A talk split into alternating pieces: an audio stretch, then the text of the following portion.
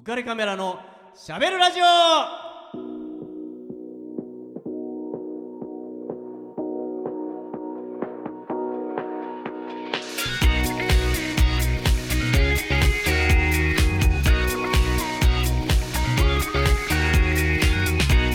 皆さんこんばんは。ウェディングフォトグラファーの田底和彦です。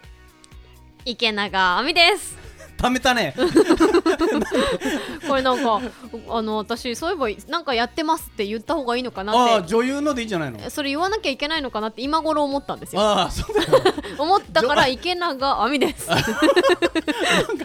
拳でも回すのかと思いましたなんかあんまり自分で私女優ですからって言ったことがなくて。ああ、えでも女優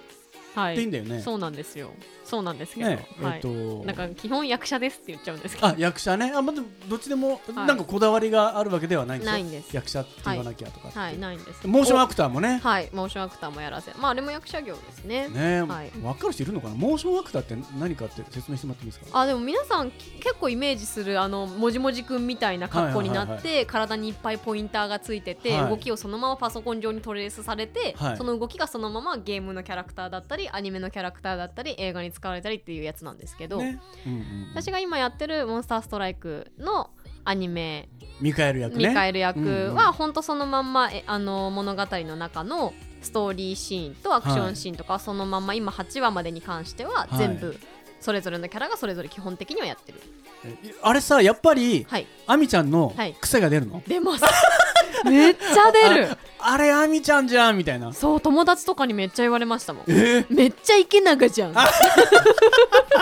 動き。あ、いや、そんなに自分ですら若干思う時あります。わ、めっちゃ私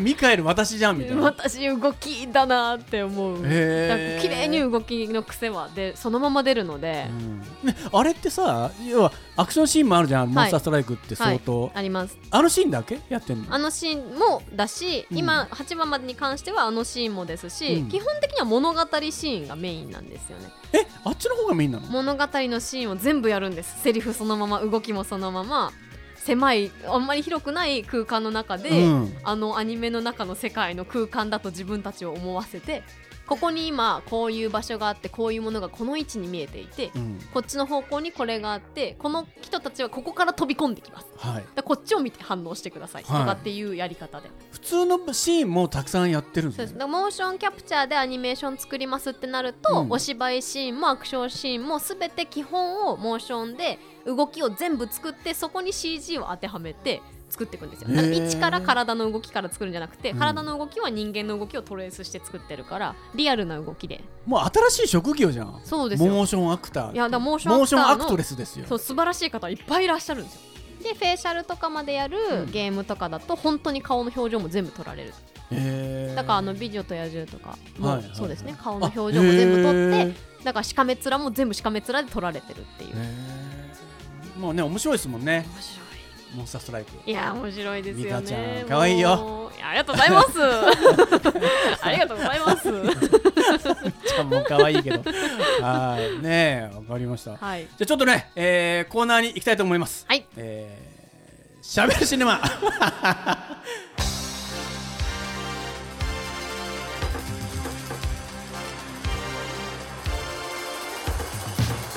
はい、えー、なんで笑いながらかっていうともうお待たせしましたというしかないですね。そうですね、えー、先週、はい、えー、スミス都へ行くという、えー、映画気になってた気になってた気になるよね。あそこで終わりみたいな。もう気になってた。そうなんですよ。まあ一応簡単に言います。せんきゅうひゃくさんじゅうきゅうねん、はい、しょうわじゅうよねん、えー、今からななじゅうきゅうねんまえの映画スミス都へ行くの話を先週してましたね、えー、全部しようと思ったんですけども、はい、えー、途中で時間が来てしまったということです。こっからっていうところで終わってしまったっていう。いい、すごいいいとこで本当にね壮大なる予告編を見た感じえーまあここから聞き始めた人のことのためにちょっと言うと、ね、えー、とスミスさんっていう人が青年が政治家になって場違いな政治家になってしまって、えー、でも彼の中にはやりたいことがあるということで自分の地元の、えー、愛する土地に、えー、大公園を作りたい、うん、そこに子どもたちを集めて、えー、いろんなことを教えてあげたい、自然のことだったり動物のことだったりっていうことを教えてあげたいんだっていうふうに思っていた彼が、実はその大物フィクサー、えー、と思惑がちょっとありまして、えー、その彼は大森フィクサーはその公園を作りたいという場所に、えー、ダムを作りたいと、そこでかなりの利権があって、えー、儲かりたいっていうふうなことを思っているということだったんですね、うん、そしてその、えー、スミスが思っているその法案を握りつぶそうとしているのは、スミスが愛してやまなかったお父さんの大親友、えー、のペイン上院議員、ずっと慕っていたのに、その彼が急に手のひらを返したように、おめえ何言ってんだって言ってその法案を潰しにかかるっていうところで落ち込んでしまって、えー、彼は、えー、林間記念館によってそこから、えー、田舎に帰ろうとしてるところに、彼をなんとなくこう星ヒューマンのお姉さんのように頑張れよっていう人が、えー、彼の秘書だった人で、彼女が、えー、もう一回やり直さないか、頑張ってみないかっていう、私に策があるよって、えー、あなたリンカーンに憧れてたんでしょ、リンカーンがあなたの見た姿を見たら泣くよっていうことで、えー、立ち上がるところで終わってしまった、うん、はいですね、めっちゃいいところでね。そうなんですよ。さあそこで、えー、とそのジン・アーサー扮するサンダース秘書さんとスミスはある画策をするわけです、はい、それが何かっていうことなんですけども、はい、それは最初明かされません、明かされません、うん、何するんだろうっていうことなんですね。ドキドキしてるわけですね。そうなんです。えどうなっちゃうのってサクッつってもさみたいなことなんですけど、えー、いきなりもう国会のシーンになります。ほうで国会のシーンでみんなはスミスはもう来ないんだと思ってる、あ も, うもう負けちゃって来ねえよっていう、来れるわけねえしっていう風に、ペインにケチョンパンにやられてるしっていうことで、えー、みんなは来ないと思ってたら、出血を取ってる時にスミス、ジェファーソン・スミスって名前呼ばれたら急にドアがバーンと開いて、かっこいいイエスだって出てくるんですよ、うん、かっこいいでみんながえー、来んのお前来たのってなんで何して来たのっていう感じで、もうそのシーンでもうみんなやられちゃうじゃないですか。かっこいいスミス行けみたいな感じになるわけですよね。でその国会には傍聴席がにかい部分が全部傍聴席なんですよ。へーで、えーと、新聞記者さんとあと一般の人たちが入れるようになっていたんですね。でそこに入って、えー法案の話をするときにスミスさんが手を挙げて言いたい、僕まだ完全には潰されてないんですよね、法案まだ廃棄はされてないんですよ、だからまだ僕言う権利ありますよねって議長に言うんですよ。でまだ廃棄はされてないから別に言ってもいいけどって言うんですよ。この議長さんね、本当にねクセモンなんだけど、うん、公平なんですよ、あこの議長さんだけ素晴らしい、うん、で、えーと、言いたければどうぞって言うんですよ。でじゃあ言いますって言って法案の話をするんです。そうすると異議ありって言ってみんなが声を出す、うん、で、えー、とスミスさん異議ありって言ってるけど発言を許しますかって言うんですよ。そしたらその前の時に、うん、彼は法案提出の時にペインさんに途中で入られて潰されちゃってるから、うんうんうんうん、いやもう僕も学びましたと、発言は許可しませんって言うんですよ。かっこいい僕が喋ってる間僕が喋りますかっこいいもうめっちゃやばいでしょでもスミスどうしたみたいな感じじゃないですか。でずっと本案のことについて喋り始める。でだんだん喋ってきて、それさっきも聞いたしとかってみんなが言うし、うん、だんだん飽きてきて、なんなのその話って、それさっきも言ってたし、もうそれ知ってるよみたいなことになってくるわけです。そしたら、えー、とすいません、あのアメリカ合衆国の憲法では一人が起立して喋り続けたら永遠に喋り続けるというふうになっています。おーって言うんですよ。僕は座りません、喋り続けますよ、かっこいいって言うんですよ。へーでみんながはぁっつって退席するんですよ。うーんバーってでスミス一人になるんですよ。で議長と一人二人それだけになる傍聴にはみんないっぱいいるんだけど、でなんだか知りたいけど議長さんって差しになりましたねっつって議長さんが大笑いして、うん、そうだなっつってえっとつって急に憲法を開いてバーって開いて、憲法第何十何条によりえっと、えー、規定の人数の出席を求めますって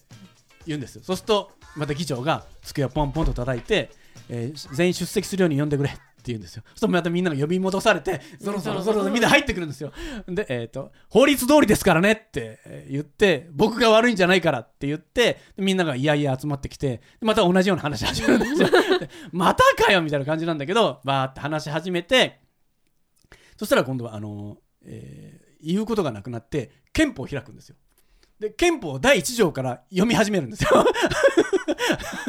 やばいずっとずっと読み始めて、えー、みんながはみたいな、えー、皆さんこの知ってますか、読んだことありますかみたいなこと言いながら、ね、ずっとスミスは読み始めるんですよ。どのくらい読み始めるか、ななじかん読み始める体力その間ずっとその傍聴席で彼のことをジーン・アーサーは見守ってるんですよ。頑張れ頑張れって言いながら、そうするとななじかん経ったらある議員が、すみません議長は、えーと、言いたいことがあるんですけどつって、スミスさんどうしますかつって、発言は認めないけど質問ならいいですよって言うんですよ。それは大丈夫なんで、うんうんうん、じゃあ、あのもうあなたななじかんも喋ってるしフラフラしてるんですよ。だからしんどいでしょ、で聞いてる僕たちもしんどいです、で言わんとすることは分かります。だから、えー、一回休憩にして、うん、翌朝もう一回始めませんかって提案するんですよ。スミスさんどうですかって言うんですよ。グラッとくるんですよスミスさん。あ、そこで傍聴席のジーン・アーサーが両手を振るんですよ。ダメダメダメダメって喋らないんだけど、絶対ダメって×のマークするんですよ。でなんでダメだかがスミスさんは分からないんですよ、うん、で傍聴席からすあのジーン・アーサーが議長を指さすんですよ。こうやって Ask him! Ask him! ってやるんですよ。でスミスがはっと思って、すいません議長さん、あのななじかんあ、えっと違うごめんなさいななじかんじゃなくて、あのいっかい休憩して翌朝もういっかい始めるとして、えー、僕から発言させてもらえるんですかって聞くんですよ。だそしたら議長がいっかい休憩して始めた場合は新たな別の人誰でもいいんだけどもが発言することになります、あなたかどうかは分かりませんって言うんですよ。分かりました、えー、憲法読み続けますってまた読み続けるんだけど続けるんですよずっと、うん、要するに何をしたいかっていうと世論を動かしたいんですよ、うんうんうん、スミスはこんなに頑張っているっていうことを世の中の人に伝えたい、うんうん、この国間違ってますよって、うん、おかしなことになってますって僕が言ってることと、えーと、僕を潰そうと し, してる人たちなんで潰そうとしてるのかっていうことを考えてください、おかしいでしょっていうことを世論に問いたい、うん、そのためにもう具にもつかないことをずっと喋ってるわけなんですよね。で、えーと、世の中がおっと 動かす、動きそうになった時に思い出してほしいんですけど、フィクサー新聞社のオーナーなんですよ。でそのフィクサーが新聞に全部あのスミスバッシングをかけって言うんですよ。あで新聞で飽き足らなくて、当時ラジオがメインなんでラジオを買収しろって言うんですよ。全部スミスを叩けって言うんですよ。で全くスミスのことは表に出ないへですよ。悲しいことにスミス頑張っているのに閉めたと思って僕らも映画見てるわけじゃないですか。やったこれでいけって思っていたら実は一言も外に漏れてないことが分かるんですよ。そしてその、えー、と傍聴席にいたジーン・アーサーの友人の新聞記者が、うん、頑張ってるの分かるけど一言も彼のやってることは外に出てないよって言うんですよ。えなんでってジーン・アーサーがびっくりして、だって全部新聞抑えられちゃったからって言うんですよ。えだから無駄だよこんなことやっても、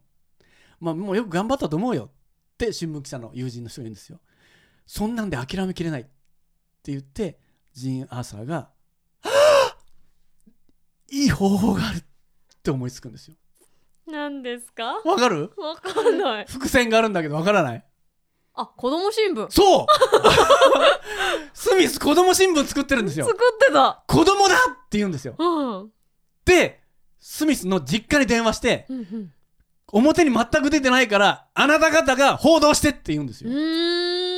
そしたらなんと夜中に子供たちがスミスを救えって集まってくるんですよ。うわ子供たちに慕われてるスミスをあーすごい助けなきゃって子供たちが夜中起き上がってきて新聞するぞって言って、えー、もうちょっと涙ぐむじゃないですか子供たちが輪転機回して子供新聞作るんですよ。いやすごいでそれを無料で各家庭に配り始めるんです。あもうやばいですね。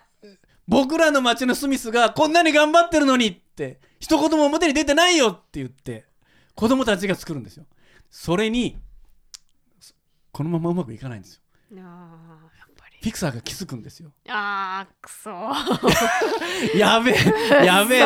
子供いらん、いらんことしやがってって思って子供たちを妨害しろって言うんですよ、うん、どんなことしてもいいって言ってって言ってそこもね全部映画に出るんです。子供たちが配っている隙に新聞を全部大人たちが子供たちが言ってるじゃん。でもその台車、台車とかに乗っけて子供たちがわーって配りに行ってる隙にその新聞を全部と取り上げてドブに落としたりとかしてるんですよ。ひどいで自転車で運んでる子供たちは車で引くんですよ。うわ本当に横体当たりしてひどい。そうなんですよ。で子供たちがわーって泥泥あの水たまりになる泥に新聞ごとドバドバドバってこけたりするんですよ。新聞が水浸しになってあーって新聞があってで子供たちが寝ずに作ったその新聞、うん、そんなことも全部出すんですよ残酷に。へで子供たちと大人たちが新聞を持ってこう何あのここ何引っ張り合うこととかも、うん、そういうシーンとかも出てくるんですよ。で子供たちが力に負けてわーって取り上げられて蹴り飛ばされたりとかっていうシーンも全部全部出るんですよ。でも悲しいじゃないですかもう。でスミスはそれでも一生懸命演説を続けてるんですよ。もうひげも伸び放題伸びてきてもう一晩ずっと喋ってるんでで、えっと、結局どうなったかっていうと、えー、その翌朝になって、えー、もうにじゅうよじかん経つんですよね。うんそして、えー、とペイン上院議員が、えー、すいませんこれは意見ではないんだけども言いたいことがあるって言ってでスミスは世論を動かそうとしてるんですよね。じゃあ世論の声を聞いてもらおうじゃないですかって言うんですよ。で、えー、と無理やり書かせたごまんひょうのごまんつうの電報を持ってくるんですよ、うんごまん通って見たらとんでもない量なんですよ、うん、でこれは全部市民の声ですで、まあ、当然そのフィクサーが書かせた文章ですからねあのこんなのやめてくれとか他の法案の話もいっぱいあるのにこんなので止めてくれるなとかっていうことが、まあ、無理やり書かされてるわけですよね。でそれをスミスはもうにじゅうよじかん喋ってるからフラフラになりながらえどんな声があるんだって思って開けてみるんですよ。そしたらスミスのことを悪く書いてある文章ばっかり出てくるわけですよね。でスミスは落胆するんですよね。そしてそれを傍聴席で見ていたジーン・アーサーがダメもう見てらんないってって言うんですよ。がっかりしないでスミスって小声ででスミスはどうするかっていうとそれをくしゃくしゃに破って僕はこんなことでは負けないこんなの誰がね貸しちゃったら決まってるんだってすごい偉い言うんです。そして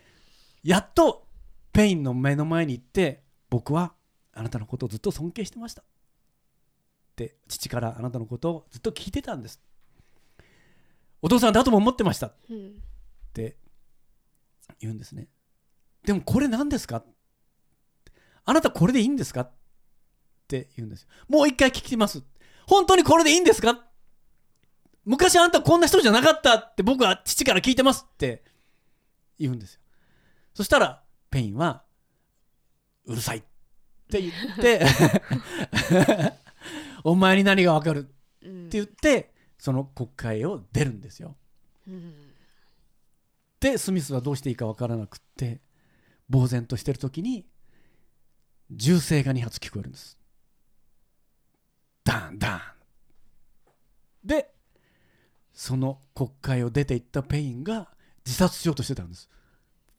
でそれをみんなに止められて俺は全部喋りたいって言うんですよ。あそしてもう一回国会に戻ってきてスミスの言う通りだうわ俺たちはどうかしてるよって全部俺とフィクサーのやったことだ仕組んだことなんだ俺たちは汚職をしようとしてたって全部吐くんですよ。うわマジかそこでようやく吐いてエンディングなんですよ。いやもう全部わかってるけどみたいやばいでしょ。まあちょっとねそのだいぶ中ははしょってるんだけども時間の関係でそのジン・アーサーは時々あのえー、とスミスにこうこうこう次は第何憲法 第, 第何条の 何, 何項は喋りなさいよとかっていうふうにメモで渡すんですよ、子供に。そこ議場を往来するのは子供が全部やる仕事なんで、子供たちにそれをこの紙をスミスに渡してって言ってスミスのところに持って行ったりとかして、そうすると次は何々を読んでねとかっていう言葉の最後にスミス愛してるわ書いてあるんでしょ、これまたも, もうなんてふたりのもうね、ちょっとめっちゃいいじゃないですか、もうバカ野郎なんでバカ野郎なんなんでバカ野郎休止するわということで、このねスミス都へ行くっていう映画は大団円と素晴らしいですね。確かにね、ちょっとね、もちろんできすぎですよ。そんなに全部が全部うまくいくはずはないのはもちろん、まあ、あくまでフィクションの世界だなっていうのは分かるんだけど、うんうんうん、でもやっぱりどっか信じたいなって思うじゃん、うん、もちろん僕らだって、まあね、高校生じゃないから全部が全部、ね、はい、白か黒かっていうわけにいかないよって、はい、やっぱグレーだってあるでしょって分かるよ、はい、分かるけど、でもこんな世界があったっていいじゃん、思いますね、信じたいよねっていう、そういう気持ちにさせてくれる、まあ、映画ということで、ちょっと今回ねご紹介したいなと思って、えー、にじゅうねん当たってやったんですけど、ありがとうございます、はい、であのー、いっこだけにちょっと僕付け加えたいんですけど、はい、これフランク・キャプラ監督、はい、えーとね、最初、えーと、コロンビアってメジャーじゃなくて超マイナーな映画会社だったんですよ、はい、そこで映画を作ってたんで全然ダメだったんですけど、せんきゅうひゃくさんじゅういちねんに初めてアカデミー賞にノミネートされるんですね、はい、でその受賞式発表される、される時にフランクって言われて立ち上がって喜んじゃったんですよ、もう、はい、最後まで聞かずに、はい、でフランク・ロイドって言われちゃったんですよキャプラじゃなくて、はい、別の人が受賞しちゃったんですよめっちゃ恥ずかしくて、もうそれ以上それ、それからは俺もう絶対受賞式出ないからってその後さんども受賞するんだけど、ちゃんとそれは言ってるんですけどね、なんかあのあるじゃん、たまにさ、あのすごい手振ってくれてる友達がいてさ自分かと思ったら俺かと思ってさ、おー久しぶりみたいな感じで手振ってたらさ、俺の後ろの人だったっていう、そうありますねよかった久しぶりって言わなくてみたいな、あるあ る, あ, る, あ, るあれ恥ずかしいよね、恥ずかしいですよね、あれは本当にそれの 全, 全世界版ですね、全世界アカデミー賞の受賞式でフランクってきて飛び上がって喜ぶってやったよみたいな感じでロイドって言われて、あれあえおおどう座っていいか分かんない、恥さらすみたいな、ね、それめっちゃおもろかったんで、ちょっと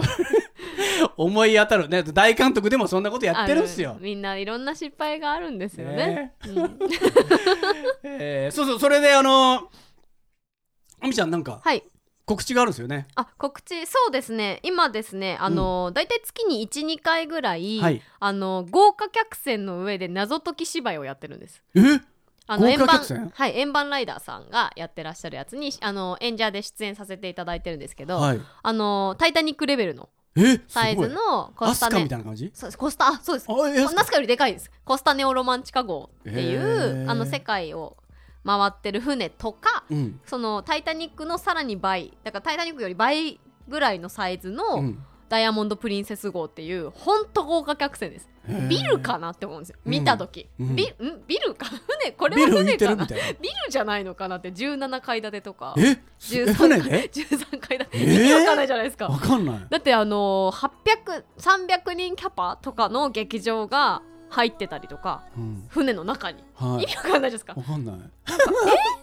普通に劇場広めみたいな、海じゃなきゃダメなのみたいな、そうそうそう、えー、あれはっぴゃくにんだったかな、はっぴゃくにんキャパの劇場だったかな、とにかく広いこう、うん、劇場とか普通に入ってたりとか、はい、ラウンジがあったりカジノがあったりするんですけど、カジノもえめっちゃ広いみたいなカジノがあって、うん、そんなような、とにかくもう豪華客船っていう以外の名称がないぐらい豪華、はいはいはい、とにかく豪華な客船の上で、うん、あの謎解きをだいたいいちじかんとかいちじかんはんぐらいの謎解きのお芝居を、要するに野外劇みたいなことってこと、まあ、ちょっと、まあ、似てるんですけど、お客さんたちと一緒に船に潜入して、うん、船の爆弾が仕掛けられてるから、うん、爆弾を解除するぞみたいなことです、うん、要は、えー、えみんなもじゃあ